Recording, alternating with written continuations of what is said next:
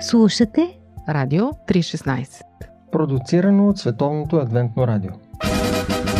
Какво да кажем Какво за... да кажем за... Какво да Какво кажем да кажем за... И какво да кажем за... Какво да кажем за... за... Кажем за... Какво да кажем за...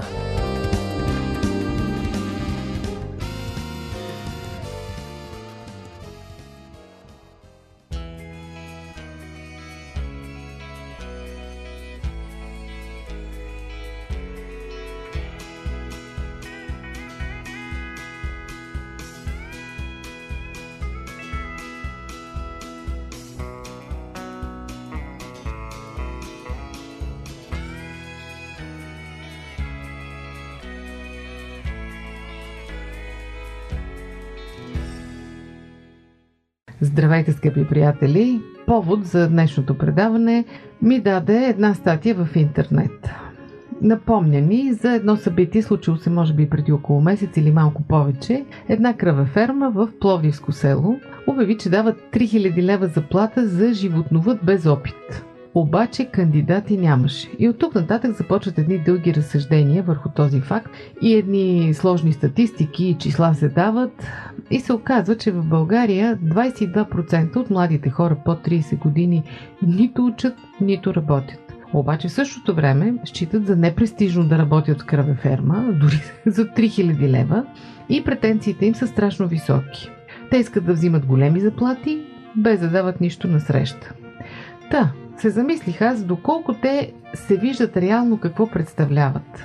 Дали човек изобщо може да прецени себе си какво представлява и честно казано се замислих дали аз мога да преценя себе си какво представлявам.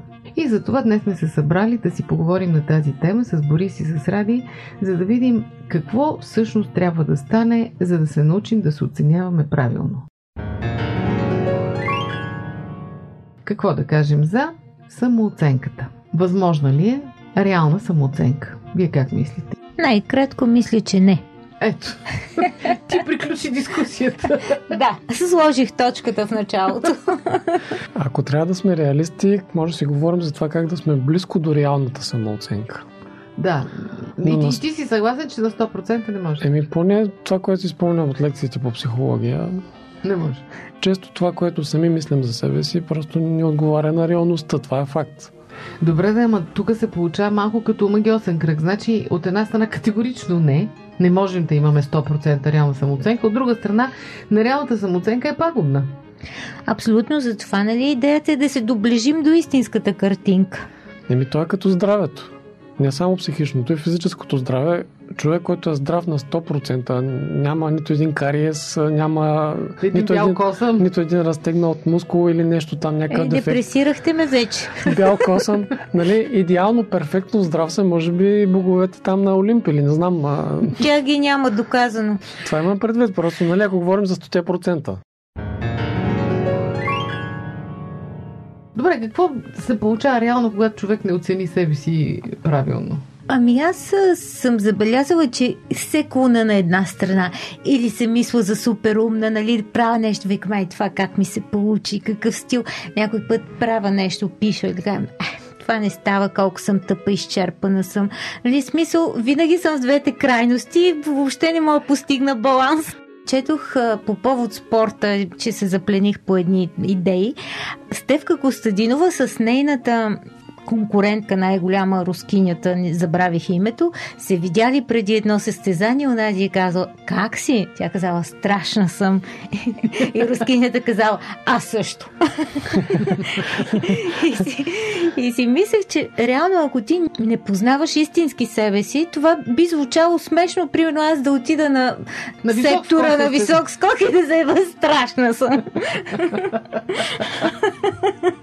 Пък от друг ъгъл погледнато, ако някой истински, който е добър в това и няма, няма самочувствието, той не може да скочи и това, което може. Защото всичко стига до там, където ти е мисълта. В някакъв смисъл.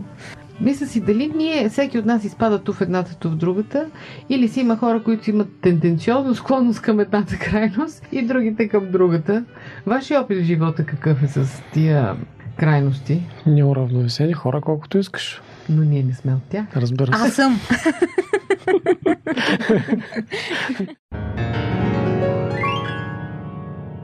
Аз си мисля малко за критериите, по които се преценяваме сами. Защото нали, трябва да има някаква основа, на която да се преценяваме. Дали това е размера на заплатата, дали това е познанията, Ръста. познанията, уменията, За жените визията. Да. външния вид. То па и за мъжете сега. Да, за суетните хора по принцип. Въобще критериите са най-различни. На какво ще спрем? Се го правиш малко учебникарско. Не, не, аз не говоря, не говоря за нас в дискусията. На какво ще се спре, когато човек оценява себе си? Не става дума за учебникарско. Един се преценява по размера на заплатата. Окей, това е неговия избор. Друг по красотата му. Трети по нещо друго. Това е а, основата, на която стъпваш. Ами ето сега тия, дето ви ги споменах в началото, дето той няма никакво образование, не може да пише като човек, обаче човека 3000 лева заплата малко му се вижда. Защото той заслужава повече. Той явно в своите си очи се вижда нещо много велико. Това за мен е последица от култа Камаза. Аз така го искам, така го мисля, така го чувствам, велик съм, уникален съм. Както някъде прочетох една много точна мисъл, че а, до толкова всички са се приели като уникални и сме станали претенциозни да се обслужва тая наша уникалност, че не останахме обикновени хорица. А това откъде идва, според вас? Консуматорското мислене напомпва егото на човека. Оттам, според тебе. То е За мен свързано. също е това, липсата на идеал. Защото мисля, че... А, няма с кого да се сравниш. Ми да, ти, ти си се измерваш със себе си. И си си добре. И ако майка ти и баща ти те хвалят, че си страхотен, невероятен и адски умен, нали, защото си завършил гимназия, примерно. Издателство Нов живот Поеми риска. Автор доктор Бен Карсън. Доктор Бен Карсън е един от най-известните неврохирурзи в света. Първият разделил сиамски близнаци, съединени в областта на главата. Животът му е иллюстрация на връзката между големия риск и големия успех. В тази книга той разказва увлекателно различни случаи от биографията си, когато му се е налагало да решава дали да поеме някакъв огромен риск или не. Формулата му се състои от четири основни въпроса, валидни за всяка ситуация. Кои са те и как да ги прилагате на практика? Поеми риска. Доктор Бен Карсън, издателство Нов живот.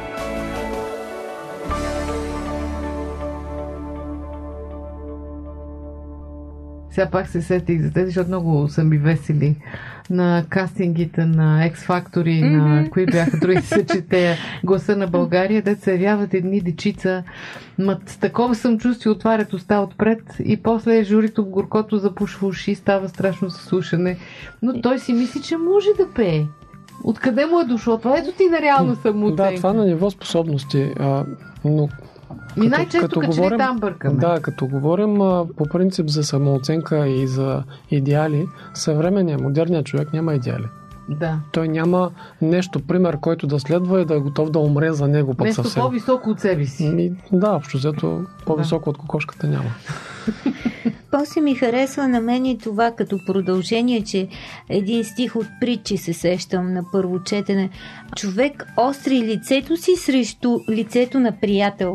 Нали, понякога се издига така а, също в а, общоприета максима, бе не ми пука за общественото мнение, нали? Или не ми пука Да, какво мислят другите. обществено Да. мнение. Да, обаче реално част от твоята личност е това, което виждат другите. И когато ти се вслушаш, особено в добронамерено приятелско мнение, това ти дава обратна връзка. Защото ти можеш да мислиш, че си, примерно, много дисциплиниран човек, но ако закъсняваш за всяка среща и, нали, постоянно си в неточност, това вече е, ти помага да се коригираш, да си кажеш, бе, аз си мисля, нали, но не се оказва Ама мнението на другите колко е реално обаче? Айде, аз за себе си разбрах, че реално не мога да се преценя. Другите колко реално ме преценяват? Зависи кои са другите. Ми, въобще хората около мене. Въобще хората въобще не съществуват. Говорим за обективни хора, Добре, бе, необективни айде хора. и близките ми да са. Ами, Най-близките ми хора. Майка ми, близките- баща ми, мъжа ми, децата ми, приятелите ми. И Те сред- реално ли ме преценяват? Сред близките също може едното ти дете да преценява реално, другото не е. Зависи какъв човек е. Е, на кой да се довери тогава? Значи, бедната ми душа. На доверени хора. А аз как да преценя, че те ме преценяват правилно? Е, сега пък тук вече закъсваме. Как да разбера, че тяхното мнение ми е полезно? Защото обикновено човек обича да слуша това, което му е приятно. Обективните хора и честните хора. Това, което Ради каза. Ако човек не е обективен, примерно смята, че е много точен и никога не закъснява, а пък закъснява редовно и винаги обвинява другите за собствените си закъснения, очевидно това не е човек, на който да се доверя да преценява къде съм.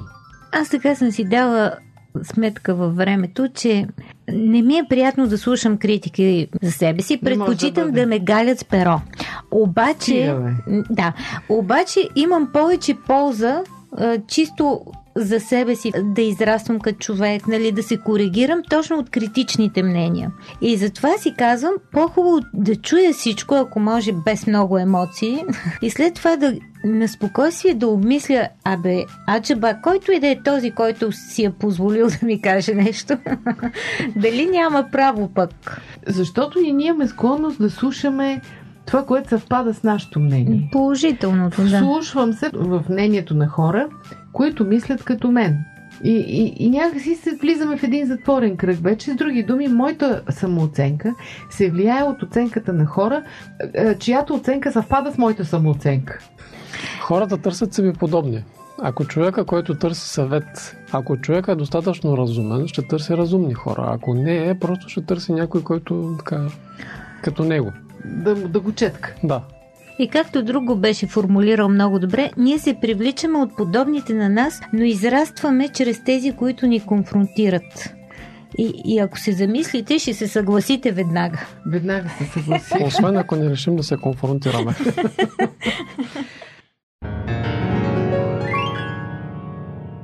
Значи, тази тема ми хареса, защото а, това е нещо, което се пренебрегва. И си казва, нали, да, за някой човек казвам, то въздух под налягане, нали, държи голям работа, нали, не му обръща внимание на приказките. И аз имам такива приятели, на които знам, че максимум 50% им вярвам на приказките, защото другото е да ръбъра. Обаче се оказва, че ако аз нямам правилна самооценка, това може страшно да ми попречи сериозно живота. Не просто да ме мислят за въздух под налягане, а мога професионалната кариера да си проваля, дори семейството мога да си проваля.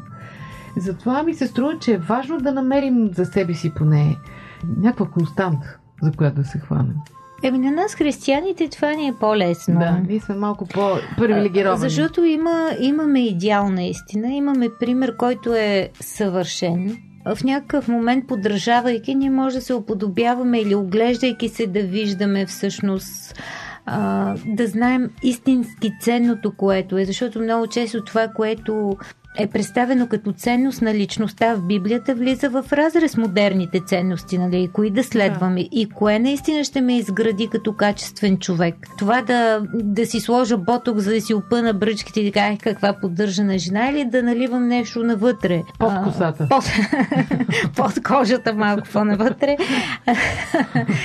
Защото ти казваш по-лесно ние, ама и в... Честно да ви кажа, в определени моменти мен това ми е пречило. По-лесно като критерии, а не по-лесно като за изпълнение. Да, съществуването на този идеал понякога те отчаива. На мен ми стана интересно, като стана въпрос, че е по-лесно, защото какво виждат хората в този идеал? Как го виждат? През какви очила го гледат? Има хора, които оценяват твърдостта на Бога твърде много и стават изискващи. Има хора, които преценяват, че милостта е най-важното нещо на света и стават прекалено милостиви, стават меки и толкова меки, че повседушни. Тоест, през какви очила гледаме на този идеал? Нали, лесно, лесно, ама не чак лесно, толкова лесно. само, че знаем кой е идеала ни. Е, това да. А не, а не се чудим между Джони Деп и брат Пит, нали? Просто. А, никакво чудо Това е голяма дилема между двамата. Аз за себе си пък казвам, че понякога, в, поне в моя живот като християнин, ме е отчаивало това, че той идеал е недостижим. Нали, аз сравнявам себе си, правя си някаква самооценка на тая база и си казвам, о, аз съм си гола вода от всякъде. Докато от друга страна, съществуването на идеал поне ми дава посоката, дали да не са зали съм по брат Пит нещо временно. То, самия замисъл на идеала да е нещо по-високо от теб, нали? Ако е по-низко но и, но или и нещо към което се стремиш. И така е, но да. не сме максималисти, защото, но както наистина... казва Салвадор, дали не се страхува от съвършенството, никога няма да го постигнеш, имайки предвид себе си. Но той идеал не е пластмасов или дори да кажем златен или какъвто и да е диамантен. А идеята е, че той е някакси любовно настроен към нас, малко отнема това напрежение, че не може да го постигнем, защото той а, ни приема каквито Да. сме и просто Не го изисква чак. самата близост с него ни, ни променя и това е, нали, това не е нашия напън да бъдем като нещо, защото ние не можем. Ние даже ще закривим в друга посока и да се пънем. Темата беше за самооценката. Да. Аз си мисля, че наистина това помага. Историите в библейски нюсвит.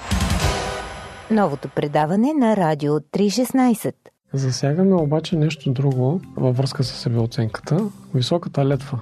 Казва се, че ако летвата е много високо и съответно никога не я постигаш, това е причина за ниско самочувствие, ниска себе преценка. Нали? Да. Почваш да се забиваш земята. да. Ако летвата е твърде ниско, всеки път я прескачаш. Нали? И си казваш, о, аз съм много велик и имаш някаква нереална себе преценка. И някъде по средата да си слагаш летвата, нали? в критериите, в целите, които си поставяш и така нататък. Наличието на този идеал ни пази от, от иллюзии. Да, а всъщност това, че ние знаем, че сме обичани от Бога, пък ни дава истинско самочувствие, нали, че не сме някакви Да. мишки. Амеби. Да, амеби. Апгрейднати маймуни и така нататък. Така е, но в религията летвата е безкрайно високо. Само, че зависи доколко ти, си го, ти го считаш това за твоята летва. Защото аз си мисля, че Господ малко слага различни летви на хората. Въпреки, че има някакъв съвършен идеал, той в крайна сметка спасява хората. Да, грешно е да се смята, че Бог оценява по петобалната, десетобалната и каквато и да е бална система, но идеала се е безкрайно високо. Никой няма да стане е, съвършен. Ние не постигаме идеала, а постигаме връзка с Бога. И това е достатъчно за добрата самооценка. Ме тя се задълбочава тая връзка и би следвало от една страна да не се взимаме на сериозно в този смисъл, че сме голяма работа. Ние сме голяма работа, свързани с него. Уникални сме в това, че сме свързани с него, а не защото сами по себе си ние сме като всички хора. Засягаме една друга основа на себеоценката и това е какво мислят хората, които ценя. Важните за мен. Тоест, те може да са обективни или не, но важните за мен хора. И ако Да. Бог за мен е важен, какво мисли Бог за мен, това, че ме обича, вече е основа за добра себеоценка, защото някой ме обича и това е Бог. И тук има един голям бонус, че Бог е реалистичен. Защото майка ти, баща ти в по-ранна възраст, те са важните за теб хора. Но понякога те може да не са реалистични спрямо Да. теб, защото нашето гърдже е най-хубаво. Но при Господ няма такъв проблем.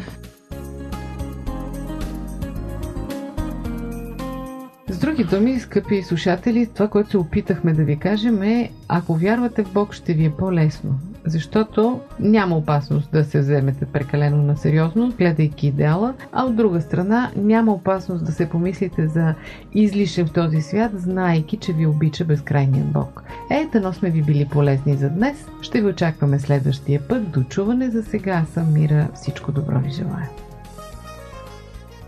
Слушате Радио 316. Продуцирано от Световното адвентно радио. сайт 3-16.bg По пантофи.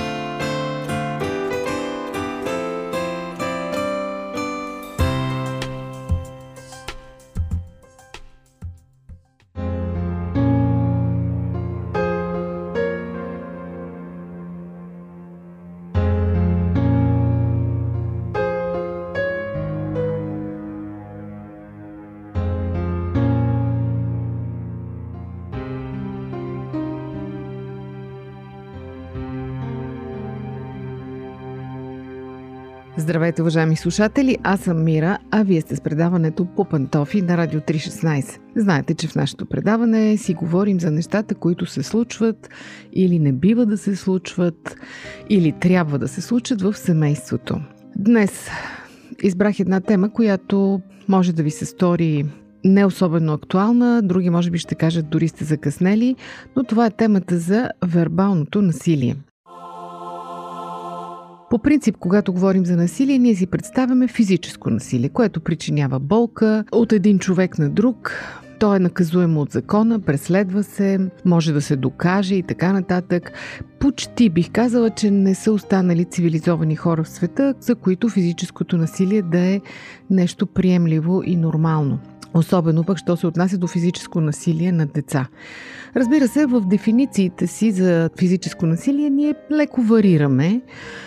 За едни да кажем, насилие не е някакво шамарче, но горе-долу сме единодушни. Издавателствата, побоя, раняването и така нататък са категорично извън рамките на цивилизованото поведение, да не говорим за християнското милосърдие. Насилието не е само физическо.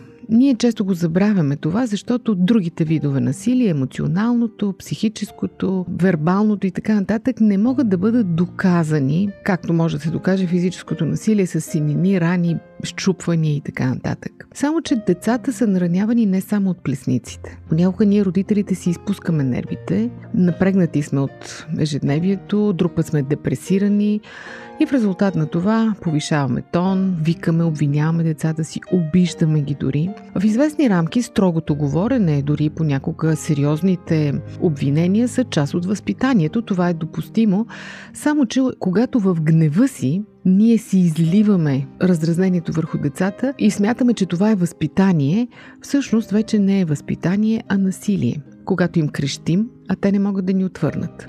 Крясъците, виковете, обидното отношение, всичко това е по-скоро изява на нашето безсилие като родители да се справим с някаква житейска ситуация или с поведение на децата. Това не е метод за възпитание. Дори специалистите казват, че вербалното насилие в много случаи е по-накърняващо за самочувствието на детето, отколкото физическото.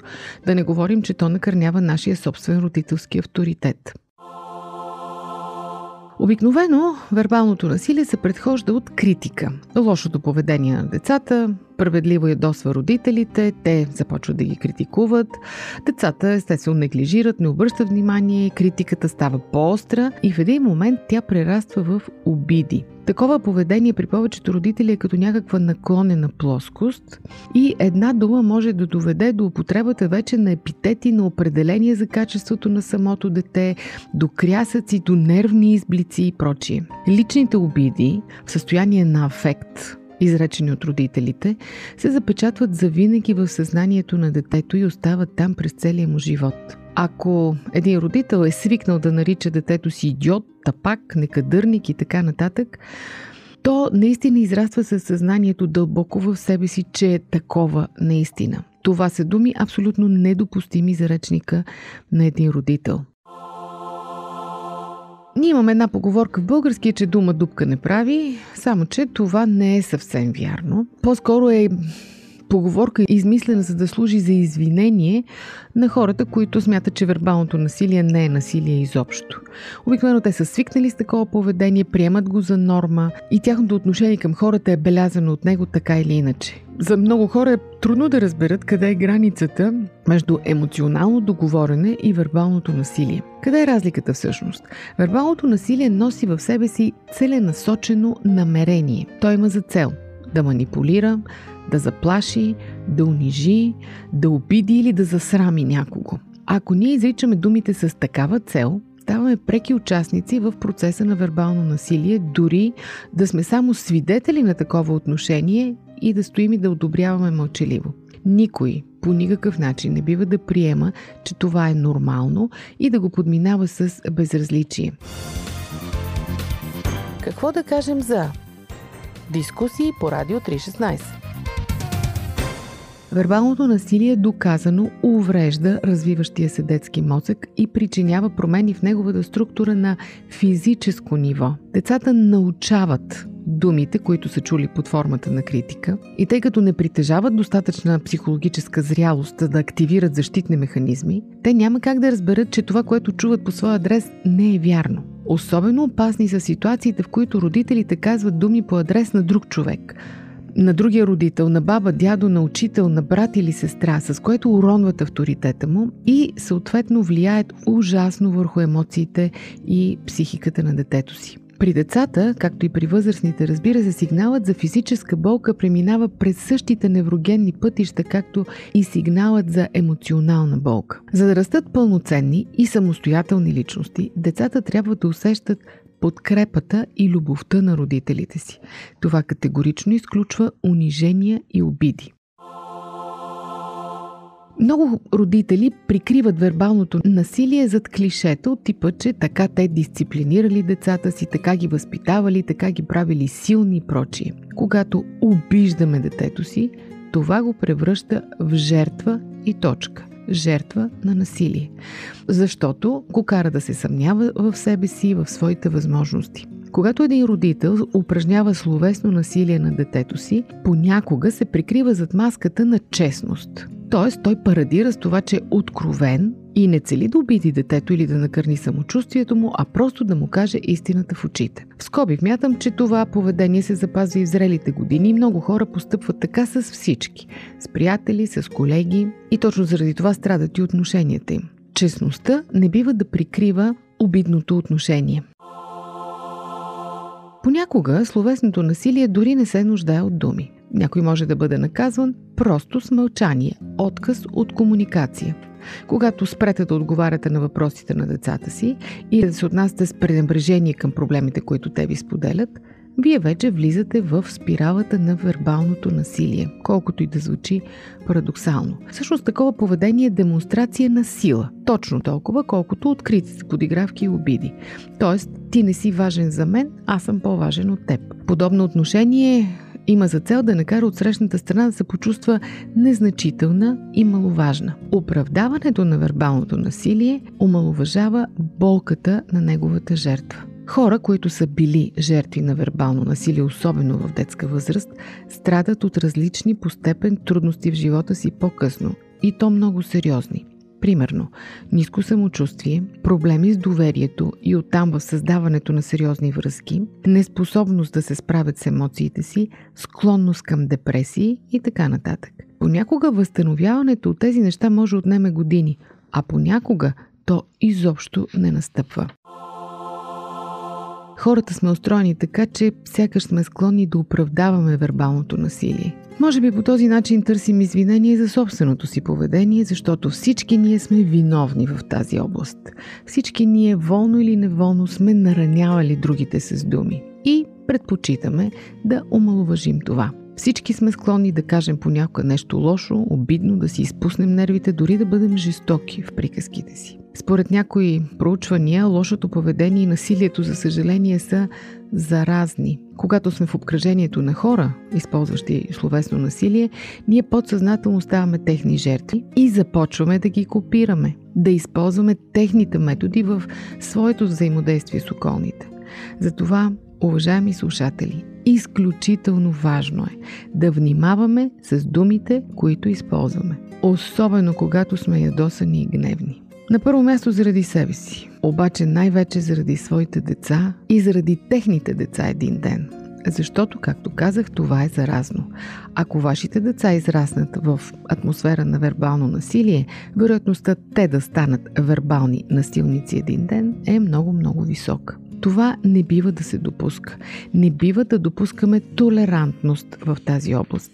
Призовавам ви към това. Разбира се, вие може да имате друго виждане по въпроса. Ние сме отворени за дискусии и за споделяне. Очакваме ви на нашата фейсбук страница. Пожелавам ви приятен ден, до чуване до следващия път.